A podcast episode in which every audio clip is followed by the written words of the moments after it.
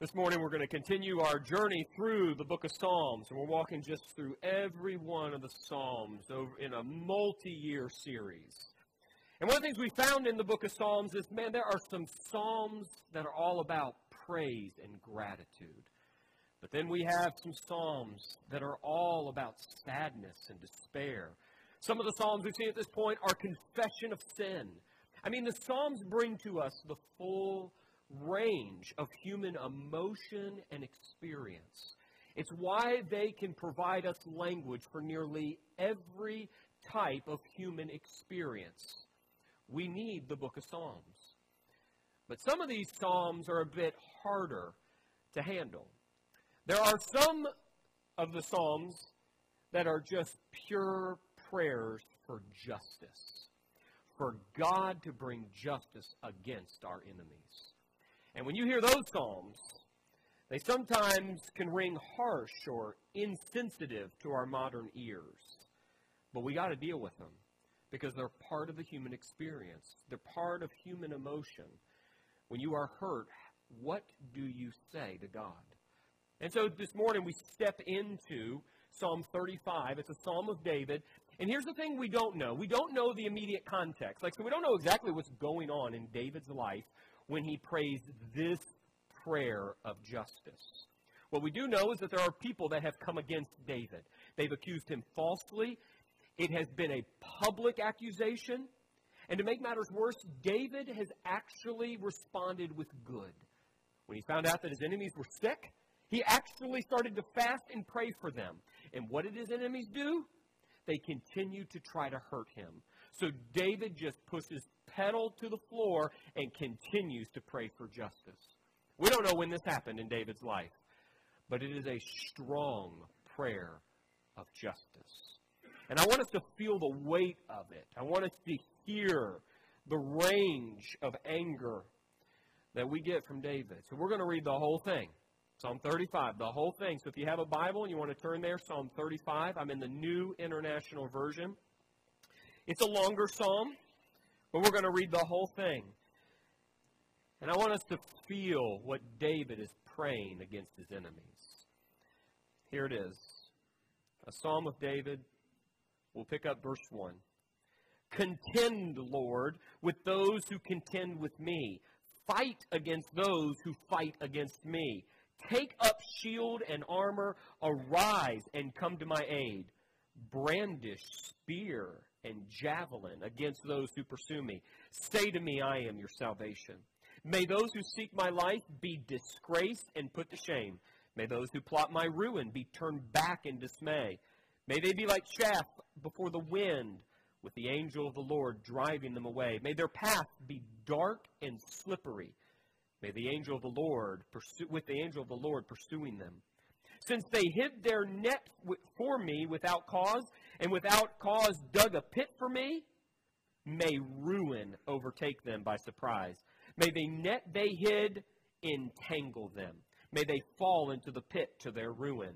Then my soul will rejoice in the Lord and delight in his salvation. My whole being will exclaim, Who is like you, Lord? You rescue the poor from those too strong for them, the poor and needy from those who rob them. Ruthless witnesses come forward. They question me on things I know nothing about. They repay me evil for good, and they leave me like one bereaved. Yet when they were ill, I put on sackcloth. I humbled myself with fasting. When my prayers returned to me unanswered, I went about mourning as though my as as though for my friend or brother. I bowed my head in grief as though weeping for my mother. But when I stumbled, they gathered in glee. Assailants gathered against me without my knowledge. They slandered me without ceasing. Like the ungodly, they maliciously mocked. They gnashed their teeth at me. How long, Lord, will you look on? Rescue me from their ravages, my precious life from these lions. I will give you thanks in the great assembly among the throngs. I will praise you do not let those who gloat over me, who are my enemies without cause, do not let those who hate me without reason maliciously wink the eye. They do not speak peacefully, but they devise false accusations against those who live quietly in the land. They sneer at me, and they say, Aha! Aha! With our own eyes we've seen it. Lord, you have seen this. Do not be silent. Do not be far away, Lord. Awake and arise to my defense. Contend for me, my God and Lord. Vindicate me in your righteousness, Lord, my God. Do not let them gloat over me. Do not let them walk and think, aha, just what we wanted, or say, we have swallowed him up.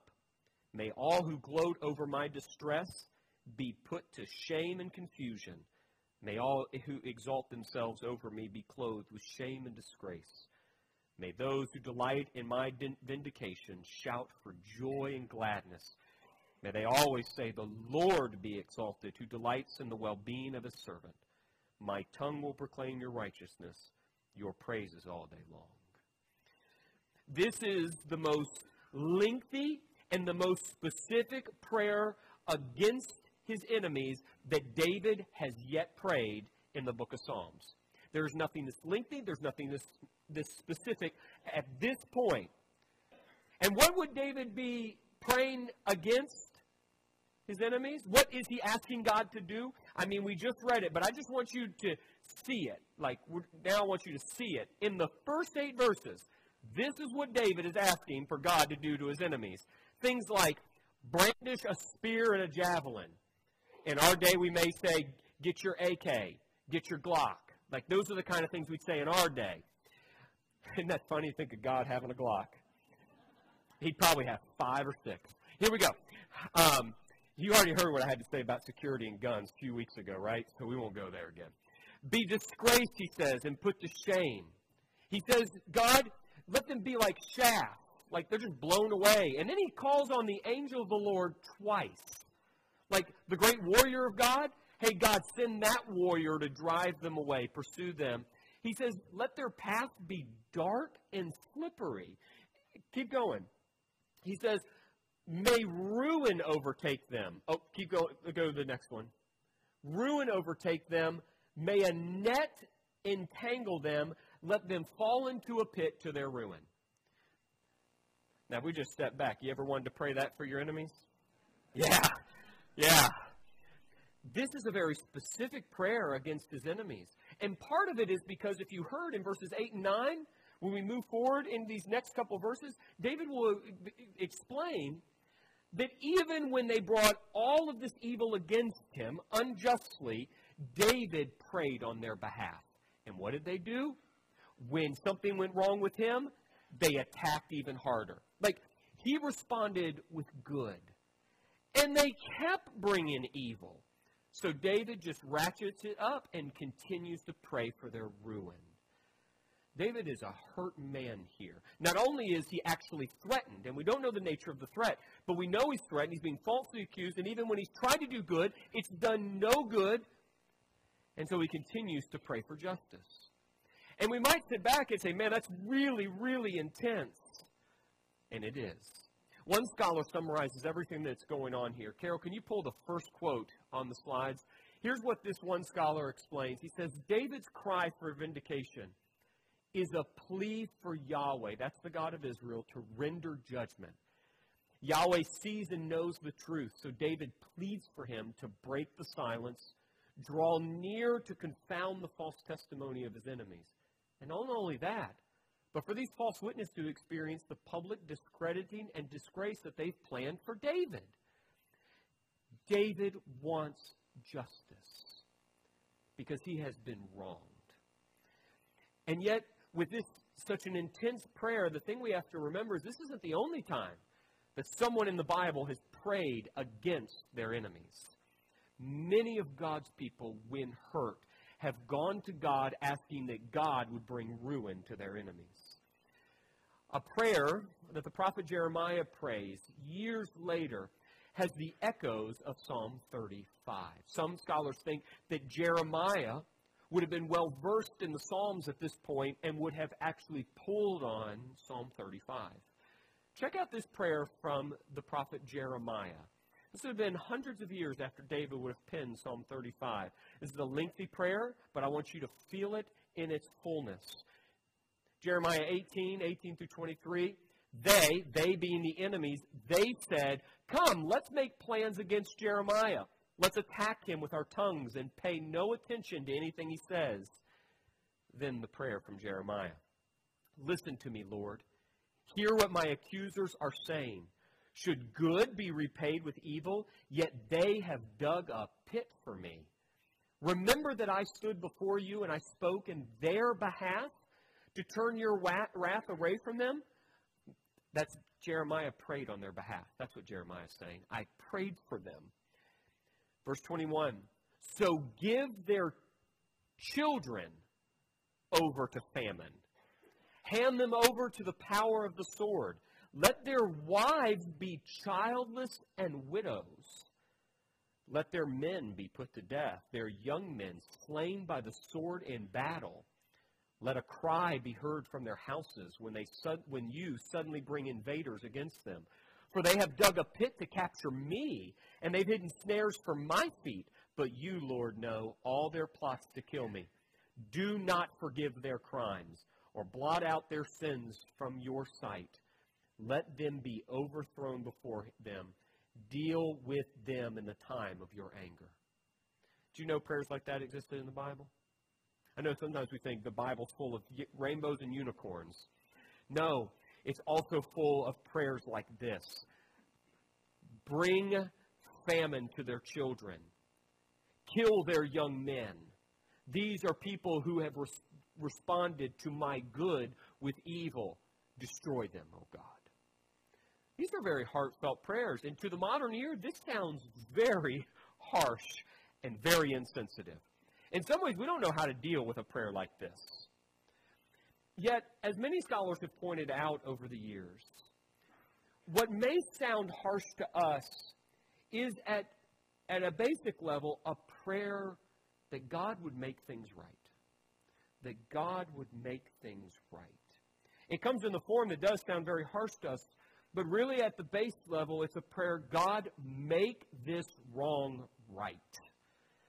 One scholar explains it this way. I like the way he did it very concisely. He says this For righteousness to be declared means someone else must be determined guilty. This is then not so much a case of wishing your enemy ill as it is a desire for righteousness and justice to prevail with all its necessary consequences. So when David and Jeremiah pray for the ruin of their enemies, it is not so much that they're praying that they can watch their enemy suffer, but that the person causing the wrong will be dealt with. And in the ancient world, this is the language they pick up. They pick up the language of famine and destruction and ruin. But for them, it's not so much, let me watch my enemy grovel in suffering. Although I'm sure because Jeremiah and David were human, this might have been a struggle for them. What person who has been hurt deeply would not like to see the person that hurt them suffer? I'm sure part of that's inside the prayer. But at the most basic level, it is a prayer. Would you please bring justice? And in these cases, what, what, where the wrong is, where the wrong lies, is with actual people who have done wickedness. And so David and both, both David and Jeremiah pray, bring justice to those who have brought injustice. And again, for the modern ear, that comes across in an ancient form that sounds very odd to us.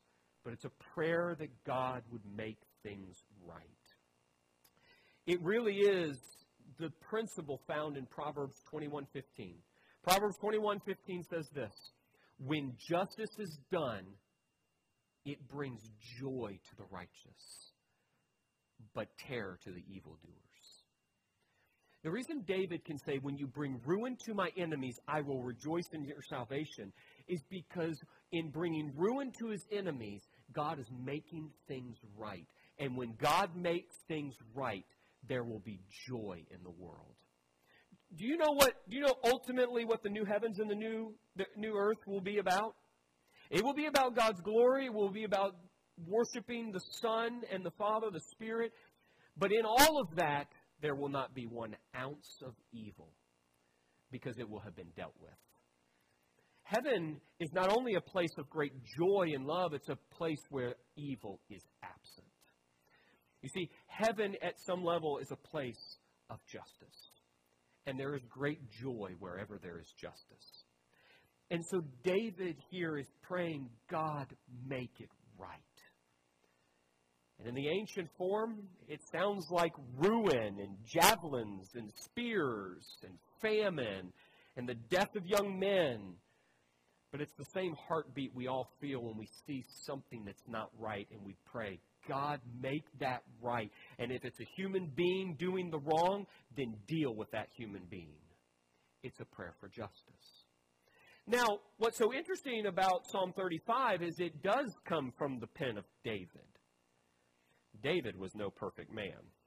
Do you remember that David slept with the, the wife of another man? And then when he found out he couldn't get away with it because she got pregnant, he had the husband of that woman killed. David was no perfect man. Actually, David was other people's enemy, if that makes sense. David actually did a lot of injustice himself. So for David to pen this strikes me as so interesting because no human could pray Psalm 35 because no human is purely innocent. If someone does something wrong to you, I guarantee you we can find five other things you've done wrong to someone else. No one can pray Psalm 35 with 100% innocent except Jesus. Jesus is the only person that could ever pray Psalm 35 and be 100% innocent. And when we think about Jesus, think about the things he suffered. So if we think about Jesus praying Psalm 35 as the only person that actually could pray it because he's actually the only one who's been purely treated unjustly, well, then Psalm 35 starts to come into focus in a different way. Think about the things Jesus suffered. Think about the things we read in Psalm 35. So here's a list of things that David says he suffers, but we know David suffers at times rightly because he has committed lots of injustice. But if we shift the focus and we think of this coming from Jesus, I want you to see a list of things in Psalm 35 that Jesus himself suffered. Here, here's a list coming out of verse 15, 16, verse 19. Assailants have gathered against me. They slander me without ceasing. They maliciously mock. They gnash their teeth at me. They hate me without reason. These are all things that Jesus experienced. And then, one more slide. They hated, oh, no, that is not one more slide. I got ahead of myself. Carol, take it back. So sorry. So sorry. All right. Let me set you up for this next one. The reason I would point us to Jesus is because Jesus points us there himself. Jesus actually quotes Psalm 35 as a prediction of the very things he would suffer. It comes from the pen of David, but this psalm is all about Jesus. Check out how Jesus quotes it. Here it is. Now we go to it. John 15, verse 23 through 25. Whoever hates me hates my Father as well. As it is, they have seen, and yet they have hated. Uh, they have hated both me and my Father. But this is to fulfill what is written in their law. They hated me without reason. You know what he's quoting there is Psalm 35, verse 19. Jesus looks at Psalm 35 and he sees it as a, a prediction way in the future of what the Messiah would suffer at the hands of his enemies. And here's what's so cool. You see, David cries out that God would vindicate him, that he would declare him innocent in front of everybody. But what we know is David was never fully innocent. So this psalm's never going to get fulfilled in a normal human being.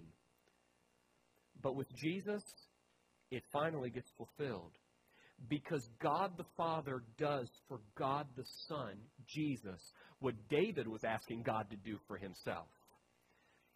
Jesus suffered. He didn't, didn't just suffer hatred without cause. He goes all the way to a Roman cross. He's nailed there 100% innocent, nailed to a criminal's cross. And what does God the Father do? He vindicates the Son. Because on the third day, the, by the power of the Father through the Spirit, what happens to Jesus? He comes back to life. And the Father declares him King of Kings and Lord of Lords. What David cried for in vindication gets fulfilled in Jesus. The twist to the psalm is the enemy who nailed Jesus to the cross wasn't just a Roman soldier. You know who else nailed him to the cross? You've been in church long enough. It was you, Wayne. Sorry, I had to, I had to pick somebody. Crow's already Crow already started, so I thought, why not? In addition to Wayne, so did you, and you, and you, and me. Psalm 53, that great psalm that's all about Jesus, that's quoted more in the New Testament about Jesus than any other of the prophecies. Isaiah 53 5 says this about the death of Jesus. But he, this is Jesus, was pierced for our transgressions. He was crushed for whose iniquities? Our iniquities. The punishment that brought us peace, it was actually on him, and by his wounds we are healed. Jesus suffered, but he didn't suffer because he did something wrong. He suffered because you and I did. And then when the Father vindicated the Son, he said, Whoever's with the Son, they get his vindication thrown in. That is grace, period. Because we didn't deserve any of it. Who are the enemies that come against God's servant? Well, in Psalm 35, it's a group of people. We don't know their names. We don't even know who they are. They've come against David, King David, the servant of God, King of Israel. But in that whole situation, David's done some really bad things himself. But in Jesus, he never sinned. It was me and you. But even as his enemies, he died for us. Psalm 35 points us to Jesus. The Gospel's right there in all those verses. And, and Jesus, the Son of God, can pray, bring ruin to those that do evil. But in his love, he also turned that ruin back on himself and died on the cross because of his love. Now, that is grace. So there's a lot here, right? There's a lot here. You would have never believed that Psalm 35 was going to get us all the way to the cross and the resurrection. But Jesus did. That's why he quotes it.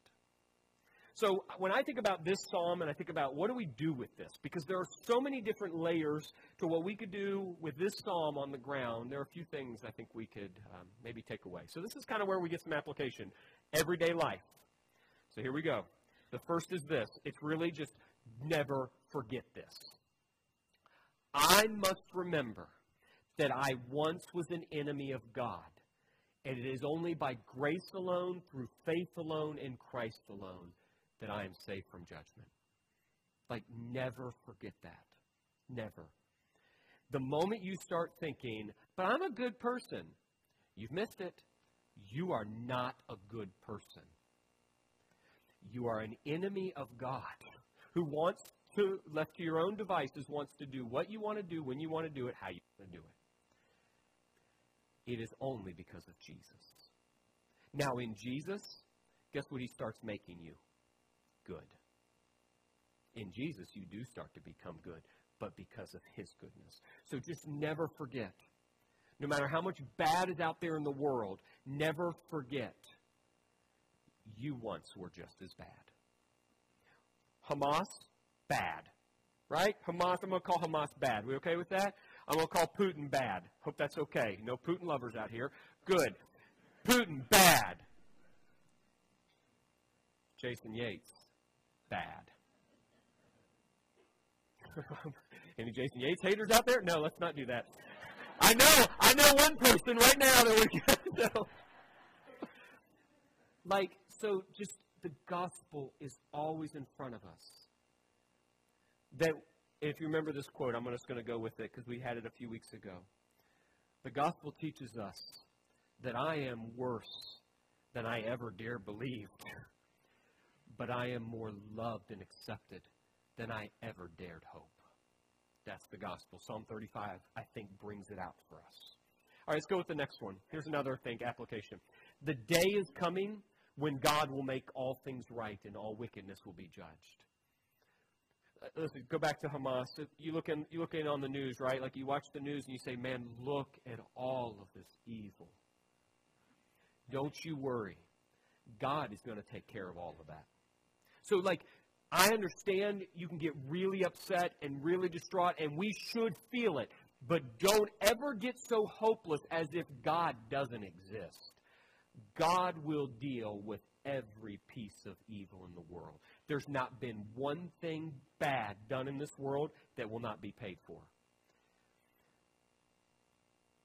But even your bad will have to be paid for. And in the end, we will find that there are only two kinds of payment. There will be those who are with Jesus, and He paid it all. And there will be those who are outside of Jesus, and they will have to pay for their evil. That's the heaven hell thing. But with Jesus, it's just grace. But just don't forget, as you're watching the news or you're dealing with things in your personal life, God will make all things right. Please do not lose hope every evil you see will be made right. You can guarantee it. Then, last is this we can and we should pray for justice. And this is kind of where we're going to move for the last few minutes. You should pray that God makes things right. You should pray for justice to be brought against bad people. Pray for it. You should. But here's the thing you shouldn't do you don't go get revenge on your own. You're not allowed that. You are allowed to pray to God to bring justice to bad people, but you're not allowed to go get revenge on your own. Now, if we're talking about the United States or any other nation, this is a different thing. God has set nations in place to bring justice into the world. A soldier can go on the orders of their commander and bring justice. But Jason, the individual, is not allowed to go and take out all of my enemies. That's just not allowed. Romans 12, Paul says it this way to these early Christians in Rome. He says, Do not pay anyone evil for evil. Be careful. Do what is right in the eyes of everyone, if it is possible. As far as it depends on you, live at peace with everyone. And do not take revenge, my dear friends, but leave room for God's wrath. So, for all of us that have been hurt, people that have backstabbed, falsely accused, spread rumors. You're not allowed to spread an equal number of rumors to get back at them. That's not allowed for a Christian. Now, you can pray that God will make things right, God bring justice, but you take that prayer to God and you leave any revenge in His hands. You do good. Now, if you think that's easy, now I want I, we need to have a conversation because I have no idea how you think that might be easy. That's one of the hardest things to do as a Christian. But we are not given the right for revenge, but we are given the privilege of prayer. So you pray, and you pray, and you pray for justice. So when I think about that, I thought, well, often our next steps, right? Our next steps are often something very personal for us. Like when I think about taking all of this and getting it on the ground right where you live and doing something today, it usually gets down to something like you do or something that maybe you put up in your house and you remember. And I thought today this psalm allows for maybe a much larger next step. So I'm going to say just go for it. Here it is. Here's what I think we can do. Pray big prayers for big justice in our personal lives and especially in our community, state, country, and world. Miss Kathleen, where are you? There you are. Miss Kathleen has told me some stories about some things in our community. She has an opportunity to, to know some pieces of our community that I don't I don't interact with. And there are times when I think, I have no idea how to handle that. And I think, God, bring justice. Please bring justice. And sometimes it involves some very bad people in our community. And I say, bring justice. And this week, I want your next step pray that big prayer. Literally, if there's something in our community that you know is wrong, you pray to make it right. I mean, pray specific. Remove this person. Let this person be dealt with. Listen, as long as you're not getting personal revenge, don't get personal. You're not allowed personal revenge. You might be allowed to vote, but you're not allowed to get revenge. You pray big prayers. Because to say anything other than this from this stage would be disingenuous. It would act like none of you have enemies, or none of you have seen bad things happening in our city, or in our state, or at the national level. It'd be like, oh, we're all kumbaya. Nothing's really wrong. Let's just be all, have a real personal, nice, and easy next step. Not today. You pray big prayers of justice. And if you're wrong, if you're praying against someone that you think is wrong, don't worry. God will straighten you out at some point too. Okay? Because I have no doubt I have prayed against some people. Praying for justice. And God revealed to me a little bit later that I was a big part of the problem. So I'm just saying, pray it to God. God can handle it. And if you're wrong, He'll handle that too. But pray prayers of justice. You put whatever you see wrong in the hands of God. And you trust God can handle all of that. Now I'm going to tell you, you know we have a local election coming up. And it's like across across our county you, you can pray, God, you do your work in this election. It's why Paul told Christians, pray for your leaders. Pray for those who have authority over you. Pray for them. You pray for justice. You do your role as a citizen. In the end, though, in all of it, you're trusting God and not trying to take every matter into your own hands. Because in the end, you were an enemy, and God showed you grace. Say your big prayers for big justice, and then keep moving in your day, trusting God will give you just what you need. But Psalm 35, it's a prayer of justice. As Christians, it's part of our Bibles. This is one way I think we can take a next step with this psalm. Let me pray for us. Father, there is so much in your word that challenges us, and it really can make us uncomfortable in our modern sensibilities. But you are a God who loves justice.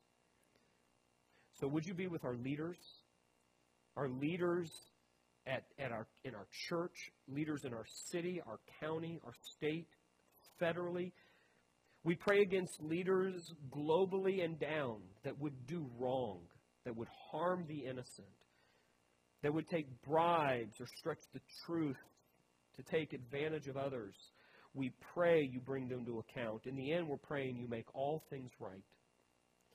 And as Christians, we look to the day when all is well, and there will be no more evil, and we will all sing of your grace.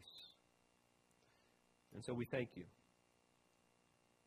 And at the most basic level, we, the enemies of God, were shown such immense grace in Jesus. Even while we were still sinners, Christ died for us. Thank you for that. And so we pray. We pray for justice, and we give that into your hands. And we pray in the name of Jesus. And together we say, Amen.